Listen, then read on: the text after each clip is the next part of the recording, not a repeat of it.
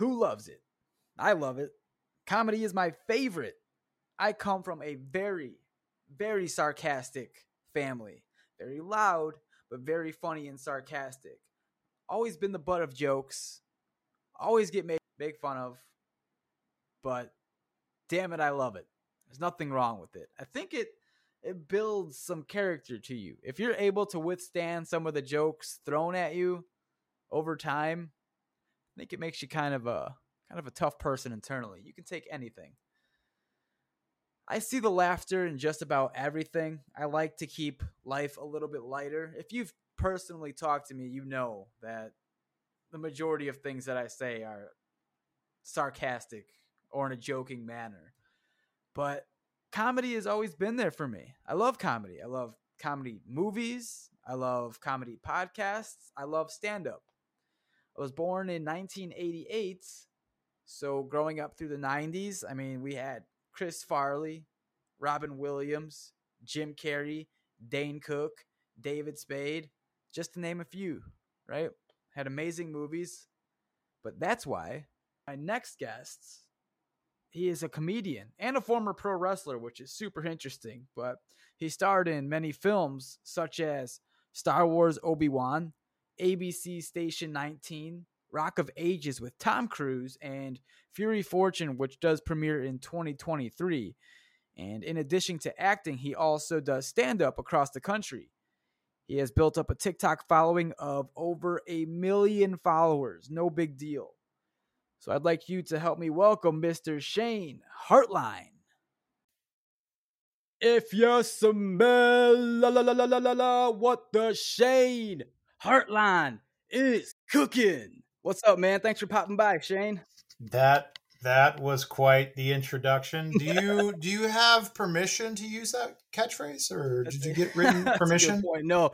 So this show is ending quicker than it started. It's okay. Give me give me another off the top of your head uh, intro. Just what what do you got? Dun, dun, dun, dun, dun, that, that, mm, that that's also copywritten. Okay, this is off to a very bad start. But oh hey, God. hey, it's not my show that's going to get sued, so it's okay. How about a little joking. help? You got anything for me? Um, how about you know something? I'm just I'm just riffing here, man. But he's the best actor in the world. He's the funniest comedian in the world. You know, I don't know. These are things Whoa. that you told me in private. Oh, okay, okay. The best actor in the entire world, the most funny comedian you've ever heard, Mister Shane Hartline. You see, that's how you do it. And that way, you know that you won't be sued. And, and everybody listening at home, these are things that Jay has told me in private. So these aren't things that I'm I'm forcing him to say. You're not going to sue me, right? I'm not going to sue you. No, because these are facts. And these are it's public facts. domain. Shane, for starters, man, comedians are my favorite people. I mean, we, we can bullshit. Most of you guys think outside the box. You can take jokes. You can dish them out. Just, I'm pretty I sensitive. Like a, I'm, more, I'm I'm usually more comfortable like being around you guys. I can be myself, but I run with a, a bunch of sick, sick, funny people who who I call my friends. And, you know, everyone's probably confused as fuck to why the introduction did start off with wrestling, but you used to be a professional wrestler. Yes, yes, I was a wrestler for a very, very hot second. Um, and then I and then I found out quickly... Uh, you know, as choreographed and as staged it is, it's it's it's still very physical. Um, I found out very quickly. I uh, I just like the theatrics and the storytelling, and I, and I always in the back of my head I told myself I'm only doing wrestling to become an actor. Ah. Now that can happen. That is obviously clearly a route. But it is a tough route to do that, and um, this little thing called YouTube popped up, and that that's what really took my focus, and and then everything kind of snowballed from there. Got my first agents, started auditioning, and the rest is history. Well, you still kind of incorporate wrestling into some of your bits. I was I was looking at your page, and you had Jason power slam you. Mm-hmm. Mm-hmm. Man, that, that's got to be brutal. I mean, that was, what was that on? Lollipops, like dum dum dums, I think. Oh, oh, I for dude for a second I was like, Jason, uh, I forgot. Oh, yes, so sorry. no, no, no, no, it's all good. So yeah, that was in a comedy show I did, and yeah, he. It was a Halloween comedy show, and I had this what I what I called a Halloween trick or treat death match, and ooh. He poured dum dums on the stage, and he body slammed me onto it, and um, I always like to I always like to incorporate like wrestling into my comedy shows as much as I as, as much as I possibly can. Now you can't you can't do body slams at every comedy theater, but oh, true. I try. How'd that feel on your body, man? Just watching that, I was like, good Lord, man. I mean. That's you know like, you, you got to be like a stuntman to do stuff like that.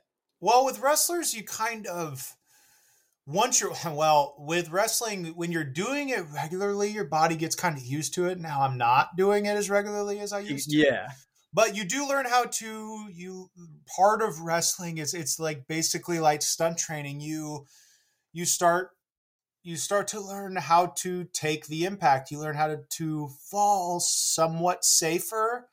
Um, what was I going to say? But yeah, yeah. So, I mean that the, it's funny the fall, like my back felt fine, mm. but for some reason I, I went a little, I led with my elbow a little bit and my elbow took a brunt of the impact. Oh man. Um, so that's, that Arms was actually a thing. Yeah. My elbow still actually, that was in October and my elbow, something must have happened because I still have issues. Yeah, man, there was no give on that stage. I mean, that's no. why wrestlers are like so prone and addicted to, to painkillers and steroids. You know what I mean? Like that one hundred percent. That, that goes hand in hand because it's so much force on your body. But at least you're at least you're out of that for momentarily. Maybe you'll have a route back. Who knows, right? Yeah, maybe we'll see. Did you watch a lot of wrestling growing up? Oh yeah, I still do. Big fan. Yeah. Okay. So one of the uh, things that stick in my head whenever I think about wrestling is, and let's see if you know what I'm talking about. There was a Royal Rumble, and I believe it was John Cena and maybe Batista, but they both fell out of the ring at the same time. Oh, yeah. Mm-hmm. And then Vince McMahon came out, and he ran tore. into the ring, and he dove in there, and like tore, he both, tore his... both of his quad, quads. Uh-huh, uh-huh. Yeah. He just has Pretty to stick the ring. Pretty entertaining. Yeah, man. So how did we transition from your wrestling days into comedy acting? Because you already mentioned that you liked it for the, the theatrics, but Definitely. What was, what was the start for comedy and acting? Yeah, so I started making content like, it, is, it might sound silly because I'm a kid of the nineties, um, but I started making content when I was ten, and the cameras Whoa. were very different back then, obviously, but like I would shoot comedy sketches. I would just recreate, you know, things I had seen in television and film. And, but, uh, it never left my house. It would just be like, we, I, anybody that came over to my parents' house, I'd force them to sit through these videos and watch things. But like I said, when I was wrestling, YouTube started. And when I discovered YouTube, it just blew my mind because yeah. before YouTube, like you could post, you could put videos online, but it was just so difficult for people to consume them. Um, that Real quick, when, what year were you born? Because I'm trying to think if we're around the same age. nineteen eighty-six. You okay? I'm eighty-eight. So it was around. Okay, cool. Yeah. Okay, I know. Yeah, yeah so I know what you're talking about. Yep. When YouTube started, it like. to the ease of which you could post videos and, and people consume them just blew my mind. And I immediately jumped on YouTube and started doing what I had already been doing, which was making nice. comedy sketches. And I was one of the first people that was really doing, I mean, there were a couple other people, but one of the very few that were doing comedy sketches and jackass type stuff on YouTube. And, right. um, and from that, I, from that, I started getting interest in like T V shows, wanting to use our clips. There was even like Carson Daly was even trying to do some kind of America's Funniest Home Videos type T V show, and we were we were we were attached to that T V show. And dude, I didn't know what what was happening, but I I knew that oh, this YouTube stuff could could be a gateway for me into the into the business. Yes. So from YouTube, I got my first theatrical agent, and I was able to audition, and I started booking commercials and Whoa. little little things here and there. And through YouTube? Well, no. So from through YouTube, I got an agent, and an agent discovered me off of YouTube. So just and by then, watching your clips, because you were putting out content, and he just stumbled across what you were putting out, contacted uh-huh. you? Uh-huh. Wow. And then from there, you know, with an agent, you get auditions. And so I got my first agent in like two thousand seven, two thousand eight. And then in two thousand eleven, I booked the feature film Rock of Ages. And that kind of, in a small way, but in a big way, changed my life, because I had suddenly, I suddenly had all this money that I had never, ever had before. And I was like, well, I can either stay in Florida and waste it. I mean, not waste it, but you know what I mean. Or I could take it, and I could do what I've always wanted to do and give the Los Angeles thing a shot. Yeah. And I've been here almost twelve years. You put a bet on yourself. I did. That's awesome. I mean, that's, I think that, well, how old were you when you got into this money? What age? That was twenty-four. You're okay. Okay. So you had some, some now, because when you're, when you're like a child star, shit goes wrong, like really, really wrong. And we see it all the time. It can, like, it can, it can. Yeah. And like eleven, twelve, and you come into millions of dollars and you don't have a, a manager for your money. Like they do dumb stuff, or, or the parents take it and be sketchy uh, with it. It can so how happen. Are your, how are your parents with all of this? Well, they were great. And like, don't get me wrong, this was more money than I'd seen, but we're not talking no, yeah, millions. But it was enough for me. It was way more than I had mentally set aside that I needed to make to make a jump to Los Angeles. Yeah. Um. So, but they were very supportive. Like, you know, they, uh, they've always been very supportive of every venture, every crazy dream that I've ever had. And you know, it was very tough because I'm very close to my family. So moving to Los Angeles was a very tough, tough thing. And, um, but it paid off. You know, that money went very quick though, because I mean, I was young and I definitely like, I liked throwing drinks back with some friends, and, um, and I had a good time those first few years in Los Angeles, but you know, it's, it's an expensive city and it's only getting more expensive. So you really, you really do have to formulate somewhat of a game plan if you want to try to make it out here. Yeah. Do you think that's the hardest part for, let's say, someone that's getting into acting and they're going to make that move to California, to Hollywood, L A? The, would the hardest part be the first couple months to years? Because essentially what you're doing is networking, and that's going to cost a shitload of money if you're going out there and trying to meet people, getting drinks and, you know, yada, yada, yada. Would you say that could be the hardest part when starting that? You mean the financially? Financially. Yeah. I mean, everybody's on a different case by case basis, but you know, I've seen different people. I've seen one friend come out here with like, not even a thousand bucks. And she's like, oh, I've geez. got three weeks to try to make it. And that yeah. did not happen. But yeah. I mean, everybody's cases are different. Like some people come out here with a lot of steam, and the game is different with TikTok and, you know, social media and stuff. It's like, yeah, that stuff was happening when, when I moved out here, but not on the level that it's happening now. Yeah. People, you know, can make it. Here's the thing. You can be living in a small town. You can blow up big on TikTok.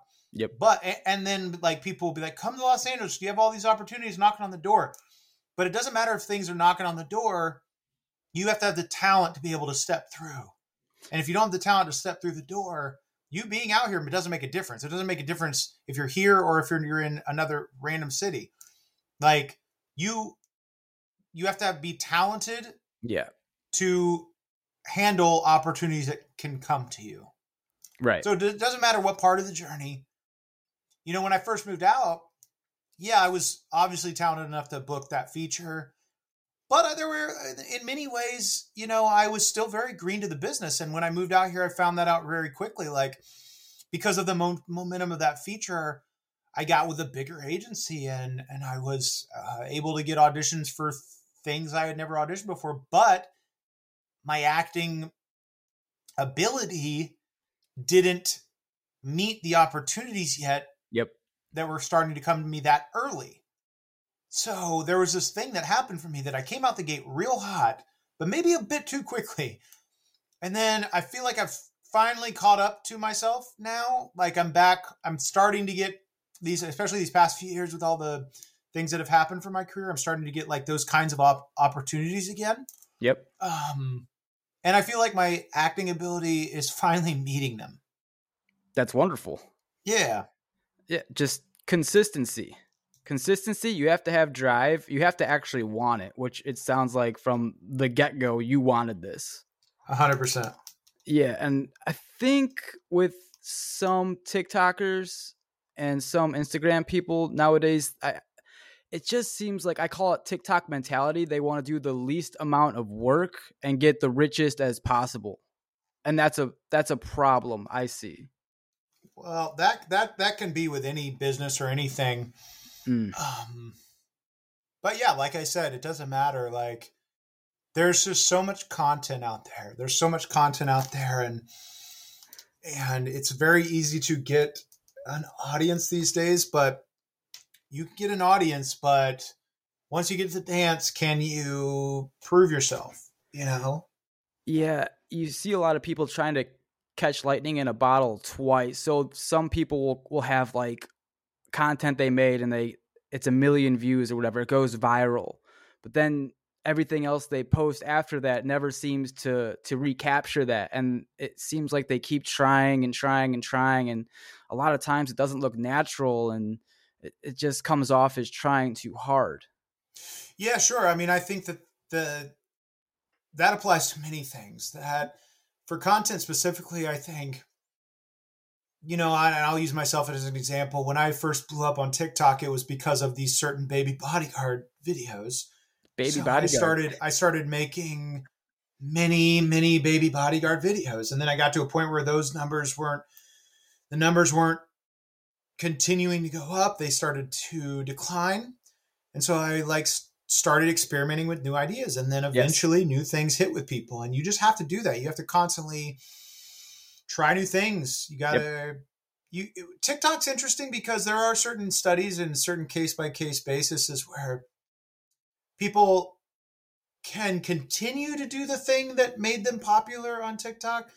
But I always think it's so important to like start to try to trickle in uh, different Like things, especially so you can test or your comfort yeah, zone. content. Yeah, yeah, yeah, yeah. Like, you know what I mean? Like, so for me, I know like certain characters work, uh, whatever, but then I'm constantly trying to test other things because you can't just rest on your laurels. You have, you have to try new things. And that, that, that, that is a, that's a testament yeah. to the whole entertainment business. There's like, it really is. So many people like, all these cash grabs were sequels, and sometimes sequels work or sometimes like, oh, twenty years later, they're finally making a sequel. It's like, oh, that's so tricky. Like you can't recreate the magic of some things. Yeah.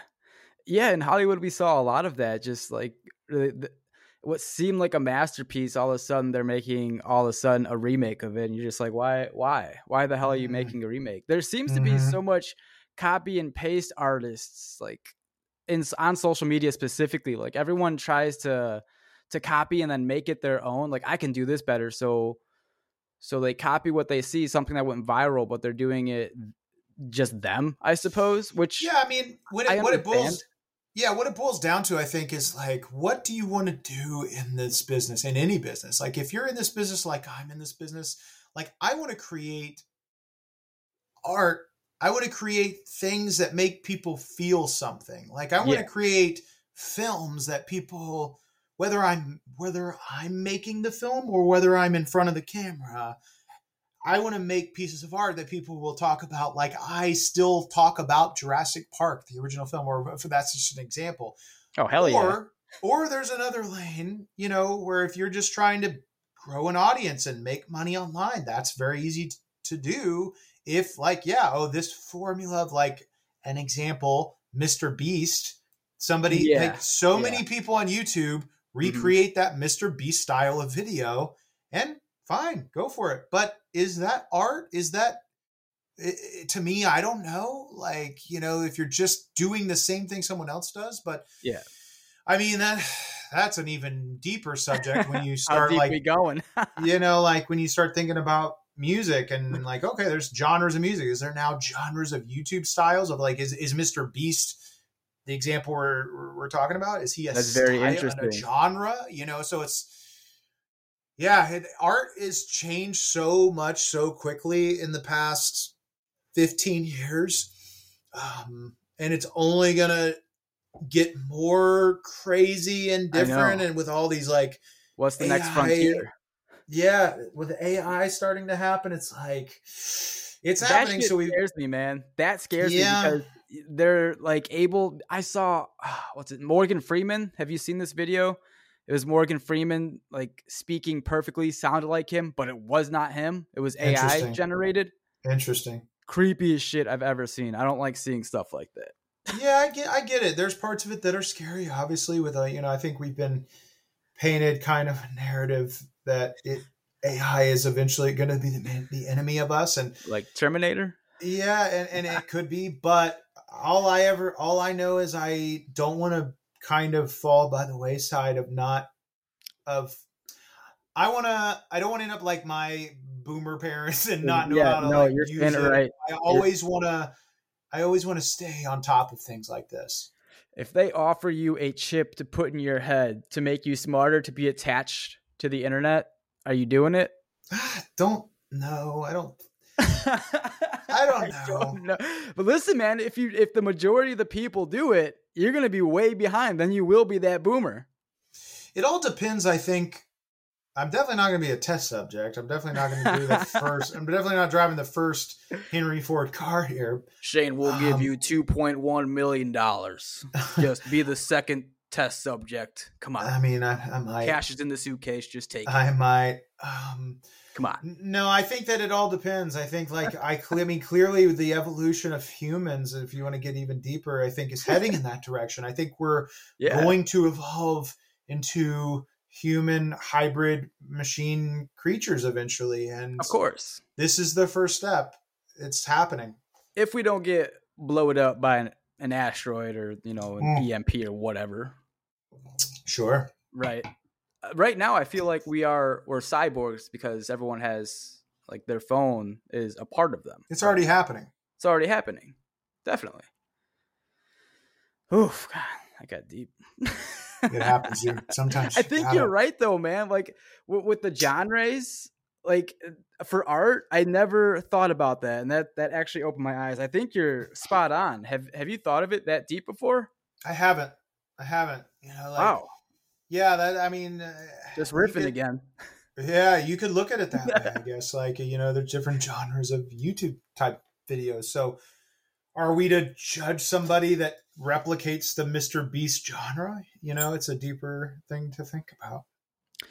What do you do to stay creative? Hmm.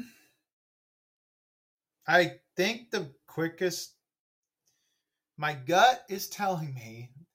To the answer to that question is I just don't, I don't stop creating.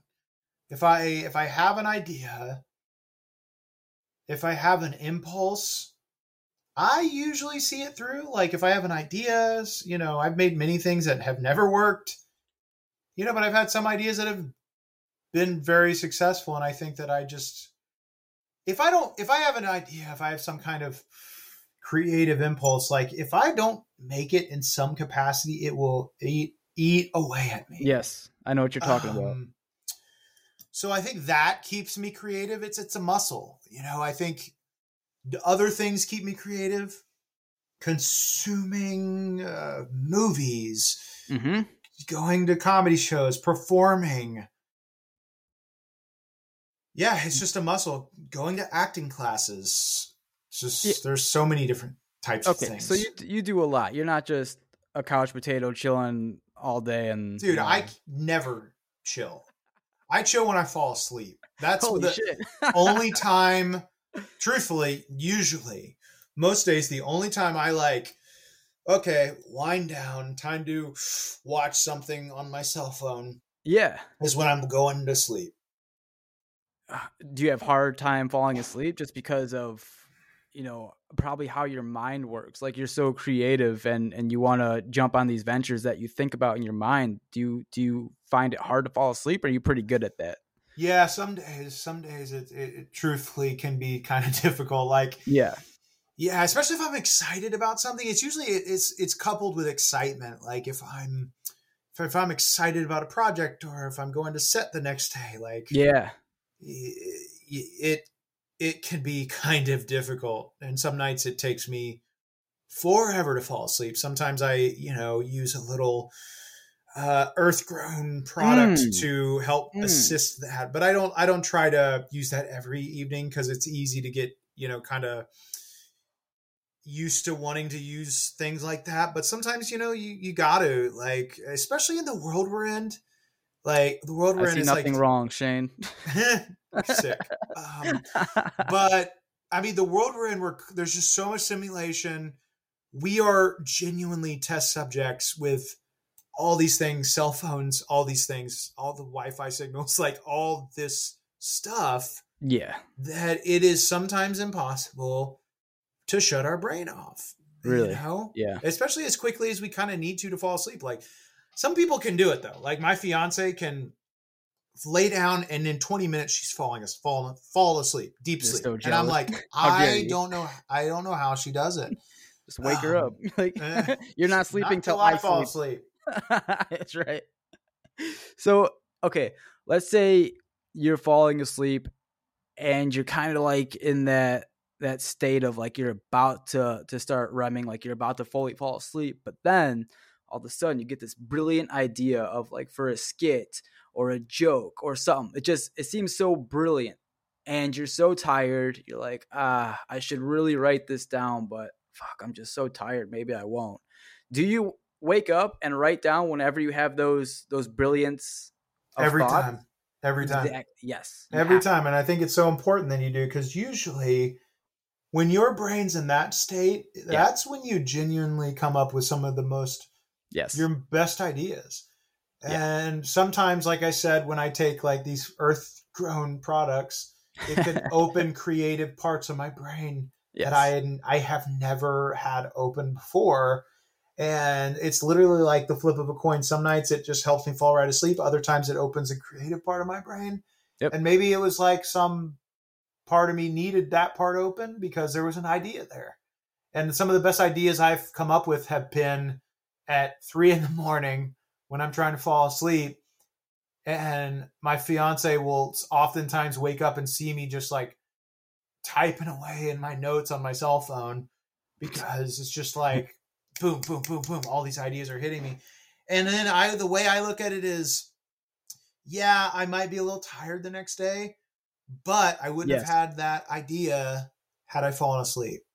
I agree. I do the same exact thing. And it's so funny, man. Like they just, because if you don't write this stuff down, you're going to forget it. You will not remember. You won't. Mm. It's the craziest thing. It just disappears forever. Like you entered this realm, you, you tapped into this frequency and it mm. just comes, and you better, you better grab that while you're in that frequency. Otherwise it perishes. Yeah, definitely. Crazy into the ether. Yeah. I, I think it's a disservice not to act on those ideas um that that you do. So props to you, Shane. Keep, oh, keep thanks, it up, man. man. That's Thank awesome. You. Um I wanted to jump back to the Rock of Ages. I just want to, or, or, you know what, like any film in in general that you get an audition for. Like uh-huh. what is the what is the process like? Is it stressful? Like how do you prepare for that? Just I, I want to know the process of all of that. Yeah, I mean it all. There's so many factors. There's yeah, the exactly. factors at play are. How many days do you have until the audition is is due to the casting? Um, Can we use uh, Rock of Ages as as an example? So it, it might be a little bit easier for you to kind of like pick and grab well, and live Rock back in that moment. Rock of Ages was a very unique example okay. because it was it was it was very much unlike any other audition process I have had to this point. Perfect. So the Rock of Ages in particular, the audition. The first audition I did was a self-tape in April, uh-huh. April twenty eleven. I didn't get a callback audition, which is the second audition. Yeah. I want to say until mid-May. So there was like a month. Oh, Jesus. And then at the end of May, yeah, I think it was. So I had an audition for one part. I got a call back for another part. And then they invited me and like a couple, a very small group of very small name actors to the table read to read, because there was a lot of little bit parts in the movie. So yeah. they, they brought a handful of Florida-based smaller name actors to the table read to read all these bit parts. And I was one of them, which was a great sign, but I still didn't know that I, I, I hadn't gotten word if I had booked it yet. So this was also another audition type scenario. Is so that I've gotten um, like not a, that's kind it's of not abnormal. very, not, tra- not traditional. Yeah. That's not, not really the traditional way it works. Usually if you book something, um, you then get invited to the table read based on the part that you booked. Yeah. Yeah. This was just, I mean, this might be the case, but I had, I have yet to experience anything like this since. Um, so I went up to the, I went to the table read. I'm sitting next to Paul Giamatti, Brian Cranston, Russell Brand, Tom Cruise, Catherine Zeta-Jones, all these massive, massive actors and actresses. And I'm sitting here reading all these bit parts in this movie. And truthfully, one of the most intimidating experiences of my life. How could heightened, it not be? Heightened by having to pee the whole time. Oh, man. And I'm not going to get up and pee. Hell, you know, I'm not going to be the one man. person that goes and pees. Right. You wet uh, yourself. But dude, literally, I I read scenes with like Tom Cruise and all these people. And then the funniest thing happened at the end of the end of the shoot. The casting director came up to me and she tells me, you know, the director isn't thinking about using you for this, the part that you originally read for. And I'm like, in my head, I'm like, I blew it. I knew it. I blew it. They they could tell I was terrified. I should have just pissed. I should have just used the bathroom. But she she then said, but he's thinking about you having you uh, having you play this other part, Jimmy the bartender. And in my head, I'm like, again, my imposter syndrome kicks in. And, it's like, and then it's like, I'm like, audibly, I was like, okay, that sounds great. But internally, I was like, oh, it must be a non-speaking part. It must be yep. a background feature background, part. Yeah. But then I found out a couple days later, in fact, it was a bigger part. The director actually did like me. And I was going to be working for an entire month on this movie, which Good Lord, origi- man. Uh, yeah, originally was going to be like a three-day shoot. Ended up being an entire month on this movie because, yeah, I was in one scene in that movie, but I played the the head bartender, so they put me in every shot that took place in the bourbon room in Rock of Ages. You, you know, upgraded. So I was needed quite a bit. Um, but, uh, yeah, again, let me just make an example because that process of the audition was a very non-traditional uh, way it's done. And today, with after COVID, most auditions are virtual. Most auditions are self-tape. I haven't had an in-person audition since two thousand nineteen. Um, wow. Uh, everything I've booked since then, uh, Star Wars, Station nineteen, everything has been self-tape. Jeez. But now the process, like I said, it all depends. It all depends on how many days you have till you have to turn back in your audition. It depends on how many pages you have to memorize. It depends on how much work and prep you need to do. And it's really a case-by-case basis because if it's a bigger audition, like my Star Wars one was, I'll usually get a coach. I'll put a little extra work into it. But if it's a smaller part, you know, I might, not that I never take an audition seriously, but I think there is some magic that can be found if you don't hold something with too tight of a grip. So yes. with... I've, you know, at this point, I've put in so many reps with doing auditions and self-tapes. I kind of, I know my method. I know how I work. So if it's a quicker, simpler audition, I usually try to knock those out pretty quickly. Yeah. Yeah. So what was, when you got the, uh, the bartender gig, like what was your, your feeling internally? Like, was that just like a, a huge confidence booster? It'd be like, oh, just like, I can't imagine. one hundred percent. one hundred percent. Yeah. It was, I mean, it literally like three months before was when I first started having conversations with a buddy and my fa- my family about moving to Los Angeles, and then this happened, and it was just yeah, like, uh, this is this all makes sense. But it, I knew, I knew it would be life changing. Now, don't get me wrong, like as a twenty-four, twenty-four year old kid, you can't help but your let your ego get ahead of you. And I thought sure that it was going to lead to much more than it actually did. True, true. It did change my life, but not in the ways I was thinking. Like I was like, oh, I'll be on S N L the next year. This is just going to like open. And now it's just off to the races. I'm going to do movies nonstop. That's not how the business works. Like you can, you can be in the, one of the biggest projects in the world and then have a year where you do nothing. It can happen. It's happened yeah. to me.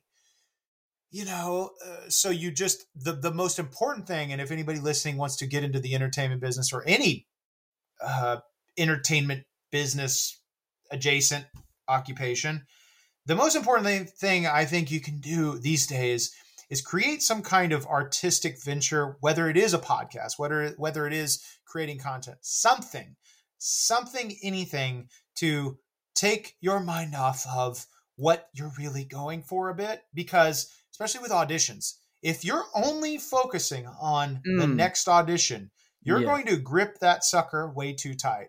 You're going to strangle it. You're going to kill it. There, because if that's your only source of creative joy, your only source of income, your only source of making ends meet, then there, there, it's almost impossible not to strangle it. So yeah, you kind of have to, yourself. you kind of have to really have something else happening. Yeah. When you put too much pressure on yourself, you usually don't perform well. Yep. one hundred percent. Unless you're Michael Jordan. And yeah, right. There are those cases, but very, very rarely. Um, so you're also, uh, you're doing stand-up as well? I am. And you know what's funny about that is I only started stand-up like seven, eight months ago. Yeah, because or, I, I just saw your... Uh, What is it? February is going to be your the first tour that you're doing? Yeah, yeah. So I I'm very fortunate I get to perform quite a bit. It's been weird, man. It's been I've been kind of thrust into it. I for years told myself that I never wanted to do stand up, and and I've always loved stand up. I've always loved consuming. Same it. here. Same. Yeah, but I've I always told myself I just I was like I'm just going to do sketch and improv. That's all I'm going to do. But it, it was from a place of just pure intimidation. Like I, I just never wanted to do stand-up. So I was like, ah, I'm just not going to ever do stand-up.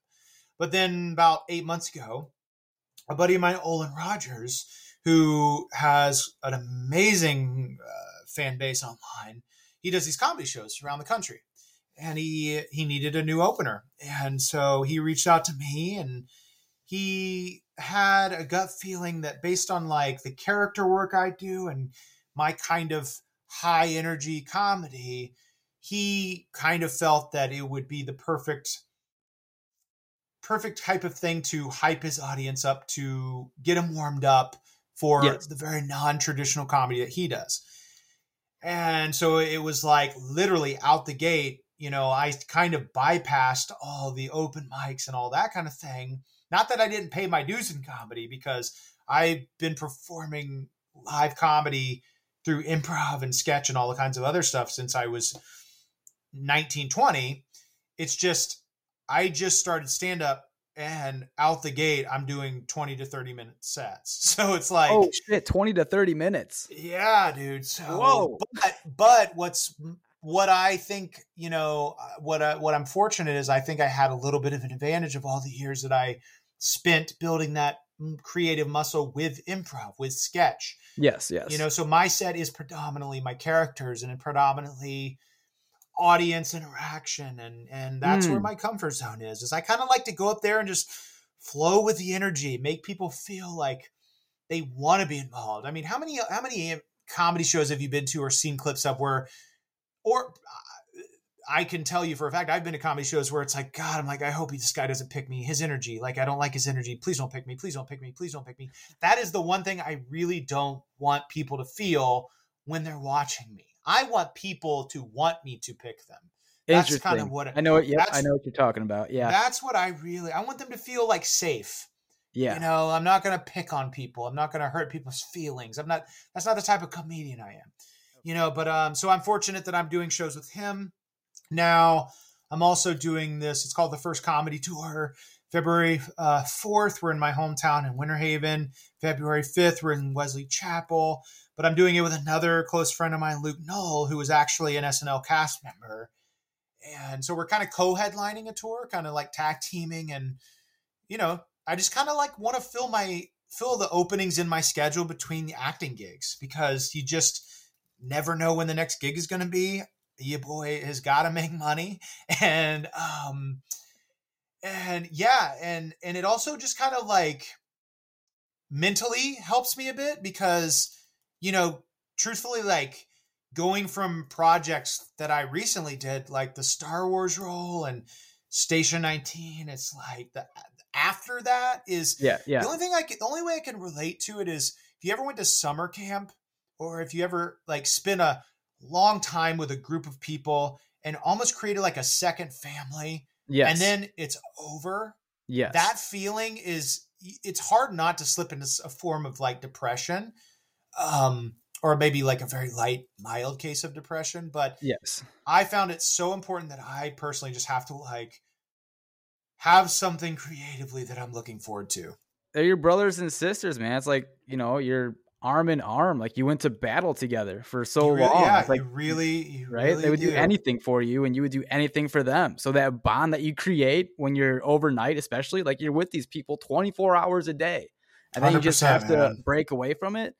Yeah, part of you dies. Cold turkey, cold turkey, cold turkey. Nonetheless, yeah, you just don't tamper off. You just, you just got to cut ties. It's weird. Yeah, that's right. So you said you were you were going to be intimidated, like you were intimidated kind of by uh, stand-up comedy. What is it? What gets you the most with with being intimidated by stand-up? Is it just, you know, performing well, what, something what different? What did intimidate me? But yeah, I mean, yeah, I, I, I well, there's I um I've grown up with a very rare neurological condition that affects my speech, so I think it's it's very deep-rooted in my childhood at. at how much I, you know, I think a lot of comedians have the same kind of thing. Like I found comedy because I used to be bullied and that, that whole thing. Yes. So yes. It's like, it was just deep rooted yeah. stuff. It was just deep rooted. Like, I don't want people to make fun of me, but I have so gotten past that. Yeah. And I've also turned, I've really, really, really put in the work to try to reprogram when I feel anxiety to tell myself it's excitement. It's just excitement, you know, and that's really, really, really helped. And and before every stand-up show, I do also try to tell myself there's nothing at stake. There's nobody out there that's going to change my life. And likely, even if there was, it won't be what I was looking forward to. So I always try to like, before every comedy show, before every intimidating situation, I try to just tell myself whatever quote unquote anxiety I think I'm feeling, it's just excitement. And there's also nothing at stake. And usually that helps me like significantly. But for years, it was just purely based on intimidation because I didn't want to be made fun of. You know, I didn't want to uh, deal with bullying or failure. But um, I think I maybe have gotten past the point of giving uh, a crap about failing. Like I don't, uh, I'm so used to rejection in this business at this point, you kind of get you, it's, it's like, it's another muscle you have to build or Agreed. you won't make it in this business. Yeah. You're, you're a weathered vet by now. I'm yeah. a weathered rejection vet, which I mean, at face value to, to people, it, it might sound bad, but it's not. With failure comes opportunity. You know, you learn. You're going to fail at everything you do. Yes, man. They're learning opportunities. So get better. Like if you were the, if you were always doing good at something, you would just be mediocre. You don't know what failure means. You can't grow from that. You'll never be great because you don't know what that is. You just, you'll just be good. So I'm trying to, to think about like, if you nail this, this comedy thing, like, man, some doors are going to open because you're getting mm. thirty minutes. Like that is so much time to like, it's a lot of time. Show yourself what you can do. I mean, what an opportunity, right?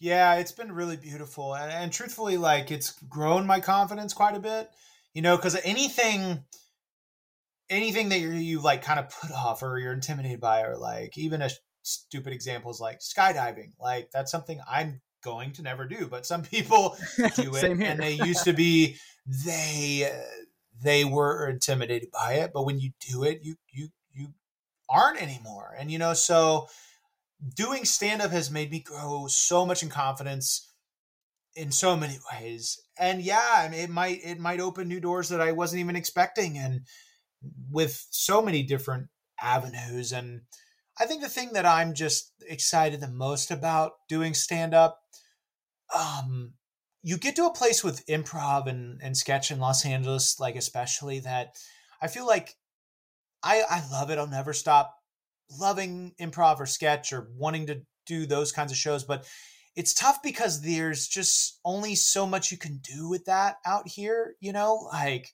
with improv and sketch specifically. And I want to do so much more with comedy in my career.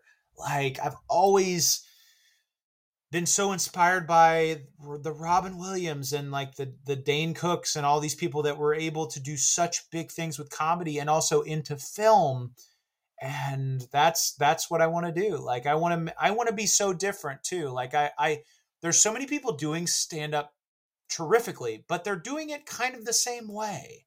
Right. And I really want people to come to my shows and, and be like, damn, that wasn't like anything I've ever seen. I may not know what I saw, but like, I know that that was a good time and it was unlike anything I've ever seen. You're unique. You want to be a standout and you're going to be natural. You're going to do something that feels right to you. And, and the, the crowd will feed off of that. Yeah. That's the game plan. You brought up Dane Cook. So like one of the very first instances I can remember, like cry laughing for hours, was one of Dane Cook's C Ds. Me and my ex-girlfriend were in her, in her driveway and we threw that on and just mm. listened to his whole special from beginning to end, just crying, laughing. It was so damn funny, man. Yeah, I mean, there's a reason he blew up as big as he did. He was undeniable. Like you, you to, with comedy or with anything in this entertainment business, you have to be undeniable. You got to put the work in. Like you got to be different to stand out. You know, um, he he was undeniable. He still is. He's still very talented. Um, you saw? Did you see Robin Williams do some of his stand up? I hope. In person or not in person, just some of his. Uh, I have a fun story though. I actually did see him do improv oh, in person. Did you really?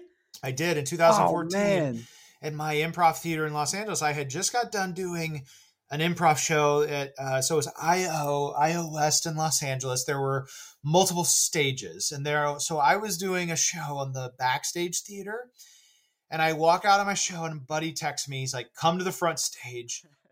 Robin Williams just showed up. There's no way. He showed up, basically walked backstage, and, and the team that was going on stage, he was like, can I perform with you guys? And they were like, uh, yeah, a hundred percent.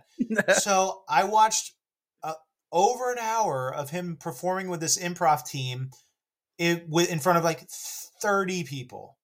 Wow. And then Intimate. When the show was finished, I was like, I know he's going to head out the back door. And I was like, I'm not usually the type of person that likes to bother celebrities or ask them for pictures. I just don't really give a shit. But I knew he'd be heading out the back door. And I also knew I have to get my picture with him. I have to get my picture with him. So I, I went to the back and I got my picture with him. But I also, what was really cool, this is really cool and also kind of bittersweet.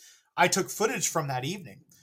And I posted it on YouTube the next day and it immediately started blowing up. So much so, in fact, that his his uh, agents and managers reached out to the theater and kindly asked the owner if I would remove it. The owner reached out and she kindly asked me, she's like, would you mind taking this down? His people want, want it to be removed. And she's like, and if you do that, the next time that he comes, I'll make sure you get to perform with him. Whoa. And then Whoa. unfortunately, six months later, no, he, he, he was no longer with us. Oh uh, man. But I still got to meet him. Yes. He's one of my biggest comedy inspirations and not many people get to say that. So it's a huge blessing. Yeah, man. S- same here. Robin Williams, like, because it, when you were saying what you want to do at your shows really reminded me of what he used to do. Like, people wanted to be involved when he would just go around the crowd. Like, he would actually walk between tables and stuff, and everyone wanted to be involved because he was, uh-huh. he was, yeah, man, he was so good. He was like such a, it seemed like he was such a loving person and really, one hundred percent really damn funny, man. Absolutely. So is, is that your favorite comedian? I would say so. I mean, I'm definitely like, he's probably up there at the top of the list, but a very close second would be Jim Carrey, Chris Farley. Yeah, we're, you know, I'm a nineties same, we're in the same these, ballpark, man. Yep, these guys inspired me. Like I, yes. uh, you know, they're they're my heroes. Yeah, you can't say comedy without Jim Carrey being born. When Absolutely, we were born, right? Every movie, like he was, he changed the game. It seemed like oh, in some aspects. Absolutely. Yeah. So, what is your roadmap of content look like? Like, are there any like major goals that you would like to have achieved by, like, let's say a five years?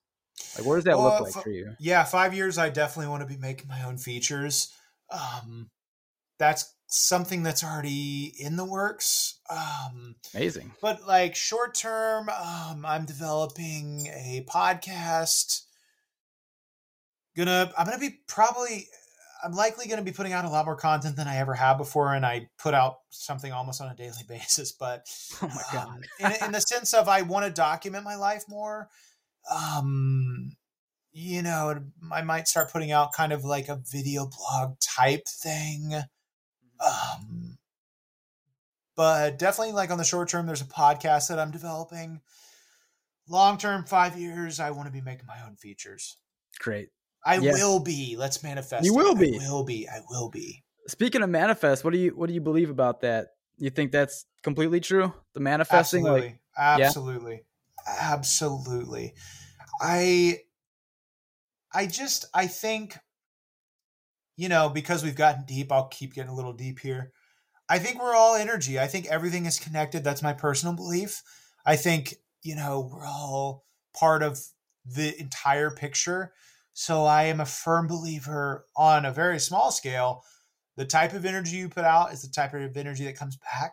Oh, completely. You know, I think, I think if you're a good person, you know, good will come back to you. Um, and so the same thing goes to say, whatever you speak, that whole speak comes into existence type of thing. I, I believe it. I, but I, I think some people do it a little wrong, in my opinion. I think some people say, I want, I want, I want, instead yes. of saying I already have. It's already, it already is happening. You know what I mean? I think that small yes. change in manifestation makes a big difference. Um, I've seen it happen for me. Yeah, um, I was going to ask, was there a moment when your mind kind of shifted to that? Uh, You've always been. I've kind of been more open-minded to it over the past yeah. ten years. I think I, you know, I'm not sitting here saying that I every day am manifesting vocally, but I believe in it. And there are certain things that happen creatively in my life. Like I'll get an audition for the Star Wars audition, for example. Crazy. That when, when I got that audition and I did the tape, I started vocally saying that day, I, I already booked it. I, I already booked it. Like, and I don't do that about many things because I also think with the universe, it might sound funny, but don't get greedy. I mean, maybe not get greedy. I don't know. Maybe you can be. Who knows? There's no rule book to it. Um, I just know I like to try to give and take. Like I like to try to give as much to the world as I like to take. And for me, I give, I try to give laughter to people. I try to Yep. give content. I try to give as much of my heart and my entertainment to people as I possibly can. Um, and then there's other ways I try to give as well, so that when I need to take, there's space, if that makes sense. No, it does make sense. I have a uh, a weird story about I want to hear giving. It. Yeah, so I was driving and there was a homeless person and I felt so bad. And I'm like, man, this guy looks like he's really going through it. So I gave him twenty bucks and didn't think anything of it. I was like, man, just go get a warm meal, whatever. Here's twenty dollars. Went on my way. Later that week, my buddy asked me to go to the casino and, you know, just to go mess around and play a little craps for a couple hours. So uh-huh. we went there. we we spent one hour there, and they have these bonuses on craps, which is like astronomical to hit. I mean, obviously you can hit it, but it's really hard. We uh-huh. hit the bonuses back to back, which is wow. never been heard of. And the table wins out when you hit those bonuses, if you're betting on this particular thing, which me and him were. And I ended up walking with four thousand three hundred dollars home. Oh my God. That's yeah, amazing. He walked, he walked home with two thousand three hundred dollars in an that's hour. That's amazing. So like that, I was always open-minded, always a believer about what you put out, you'll return. But that was kind of like the moment when I, everything just like made sense. I was like, oh my God. Oh my God. Cause I, I, I knew what I did at the beginning of the week, giving twenty dollars to somebody. And then in whatever form, like whatever happened, something good happened to me. Yeah. And I think the reason it probably did happen to you is uh, by the sounds of it, you weren't the type of person that's like did this thing and filmed it and posted. I can't stand that stuff, man. no, that's just such, same here. You know, it's like, it's such yeah, like, just do the thing without needing to get the feedback or the, I the, love that you said that. Yes. It, yes. I, I think that that's such ingenuine. It's giving. Really for themselves. It's not for absolutely. Like, people. Yeah. They're doing it for them. Their and ego. I get the, I get the motivation behind it, but I think if people were, you know, giving more without, you know, just keep it to yourself.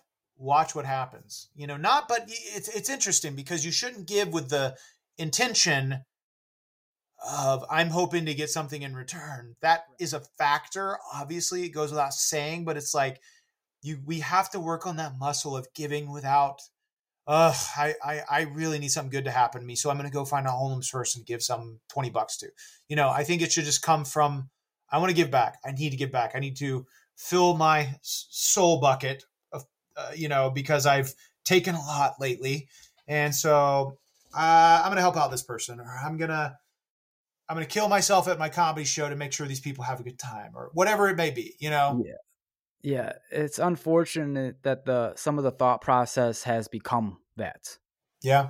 And do you think it's become that because of all of the content on social media that is like that? So now other people are kind of gravitating toward that because they're seeing likes and reshares. Absolutely. That's a part yeah. of it for sure. I think that yeah. people see that the reaction it gets. And some people, I mean, I hate to sound negative and mean, but like it is, it's some, fact. It is what it is. Some people are right. very small minded and not realizing like, hey, they're only doing that because you're commenting. Oh my God, you're such a good person.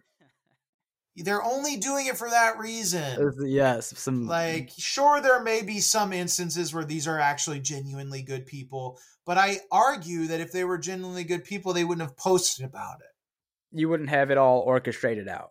Absolutely. Right.